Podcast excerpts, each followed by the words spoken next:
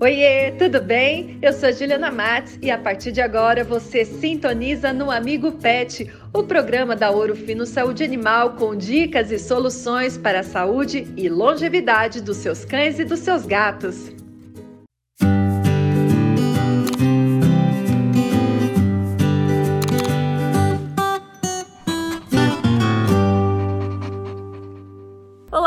Papais de pet, está começando o nosso programa e hoje a gente fala de uma doença infecciosa em gatos. Assunto importante que eu tenho certeza que você vai gostar de saber. Oi, Ju, tudo bem? Muito obrigada pela sua participação no Amigo Pet. Oi, Ju. Eu sempre que agradeço muito o convite, porque é sempre maravilhoso estar aqui. Sempre. E é sempre maravilhoso aprender contigo, viu, Ju? Que bom. E hoje a gente vai falar de doenças infecciosas, no caso em gatos. E aí estamos com uma doença aqui que, Deus meu, trava-língua terrível. Panleucopenia felina. É isso aí, Ju. Mas aí, no resumo, né, Ju, é uma doença é, provocada por, pelo famoso parvovírus, como nos cães? Sim, é um parvovírus também. É, a gente chama de panleucopenia felina, mas é como se fosse a parvovirose do gato. Então, ah, então a panleucopenia felina, que também é conhecida como enterite infecciosa viral felina, é provocada por um parvovírus felino. Tá? E muito importante em gatos. Então, são vírus que são pequenos, são super resistentes ao ambiente, mutam muito fácil, Ju, e eles são eliminados nas fezes dos animais que estão infectados. E um problema, eles podem permanecer ativos por meses no ambiente e, com isso, infectar outros animais também, Ju.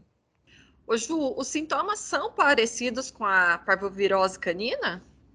São, são parecidos, Ju.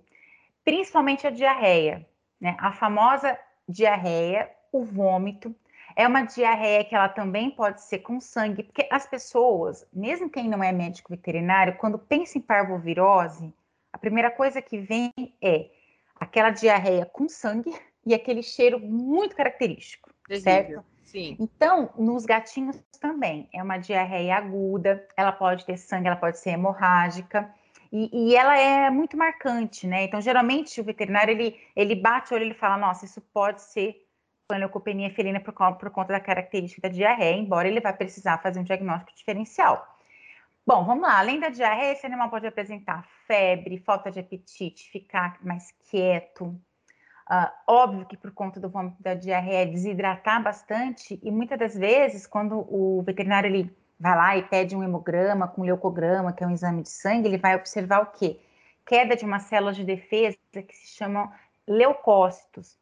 E aí, geralmente, ele já começa realmente a pensar na panleucopenia felina, por conta dessa diminuição de leucócitos, que, que, que apresenta no exame de sangue. Ô, Ju, e como que o gatinho, né, pode pegar, né, a, par, a parvovirose, né, esse parvovírus? Contato com outro gato contaminado.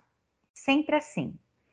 É, contato com as fezes, obviamente, com alguma outra secreção corporal desse gato que já está contaminado mas principalmente pelas fezes, Ju. Então, uh, se o, gatinho ele está sob suspeita de uma panleucopenia, ele deve ser isolado dos outros imediatamente. Ser tratado separado, porque ele pode de verdade contaminar outros, outros gatos facilmente. Ju, e aí, né, como que o gato pode ser diagnosticado com a doença, a paleopenia então, felina? A, a gente sabe que o se o animal chega, né, um gatinho chega sob essa suspeita, o veterinário olha e fala, eu acho que pode ter uma panleucopenia, ou tá lá com aquela, a famosa diarreia, como a gente tem falado, muitas coisas podem provocar a diarreia, o veterinário ele vai pedir uma bateria de exames. Uh, porém, atualmente existem os testes que a gente chama testes imunocromatográficos, que são testes rápidos, que vão Perfeito. detectar o vírus nas fezes. São testes muito práticos, o veterinário ele pode fazer ali na clínica mesmo, no consultório. E eu já quero aproveitar e dizer que nós estamos lançando uma linha como essa, de testes imunocromatográficos que detectam, dentre várias doenças, também a panleucopenia felina. Então, Ju, a gente está agora com a linha Conclui. Então, a linha Conclui, ela traz oito kits para diagnósticos, além da panleucopenia felina, da sinomose, da parvovirose, da coronavirose, né, isso em cães, da heliquiose em cães também, da leucemia também dos gatos, a leucemia, a leucemia felina, e mais a giardíase, e tem outro kit também que detecta problema de pele, fungo hum. na pele, que é o de dermatofitose. Então, a gente está com uma linha bem interessante que está ajudando muito o médico veterinário no diagnóstico dessas doenças que a gente vem conversando aqui no Amigo Pet. Perfeito. Ô Ju, o tratamento é complicado dessa doença? O tratamento, Ju, depende da, assim, depende muito da fase, como a gente sempre fala, tem que ser rápido, né? Detectou, né? Mal tá estranho, já leva para o médico veterinário. Depende da fase, mas não é que é complicado, é que existe um risco grande de morte desse animalzinho. Perfeito. Mas o que, que o veterinário ele costuma fazer? Ele vai fazer hidratação, porque esse animal ele perde muito é, fluido, né? Digamos assim, com vômito, com a diarreia. Como ele perde muito sangue, pode ser necessária a transfusão de sangue. Ele vai fazer alguns suplementos que são importantes também. É, esses suplementos vão melhorar a energia desse animal, vão, vão é, estimular o apetite. E, óbvio, medicação para reduzir vômito, para reduzir diarreia. Às vezes ele precisa entrar com um antibiótico específico também, porque por conta da, de toda a lesão da, da, das microvelocidades intestinais, pode vir uma infecção bacteriana associada. Então é isso, é um tratamento de suporte, porque não existe nada que mata o vírus diretamente. O que, que o veterinário faz? Ele trata de uma forma que uh, ele vá uh, amenizando e eliminando os sintomas. Como a gente está falando de um vírus, existe vacina para ele? Sim, existe vacina. Novamente, alertando que é uma doença muito mais comum em filhotes. Então, queridos papais e mamães de pets, adquiriu um gatinho, filhote, corre para fazer um protocolo de vacinação adequado com o seu médico veterinário.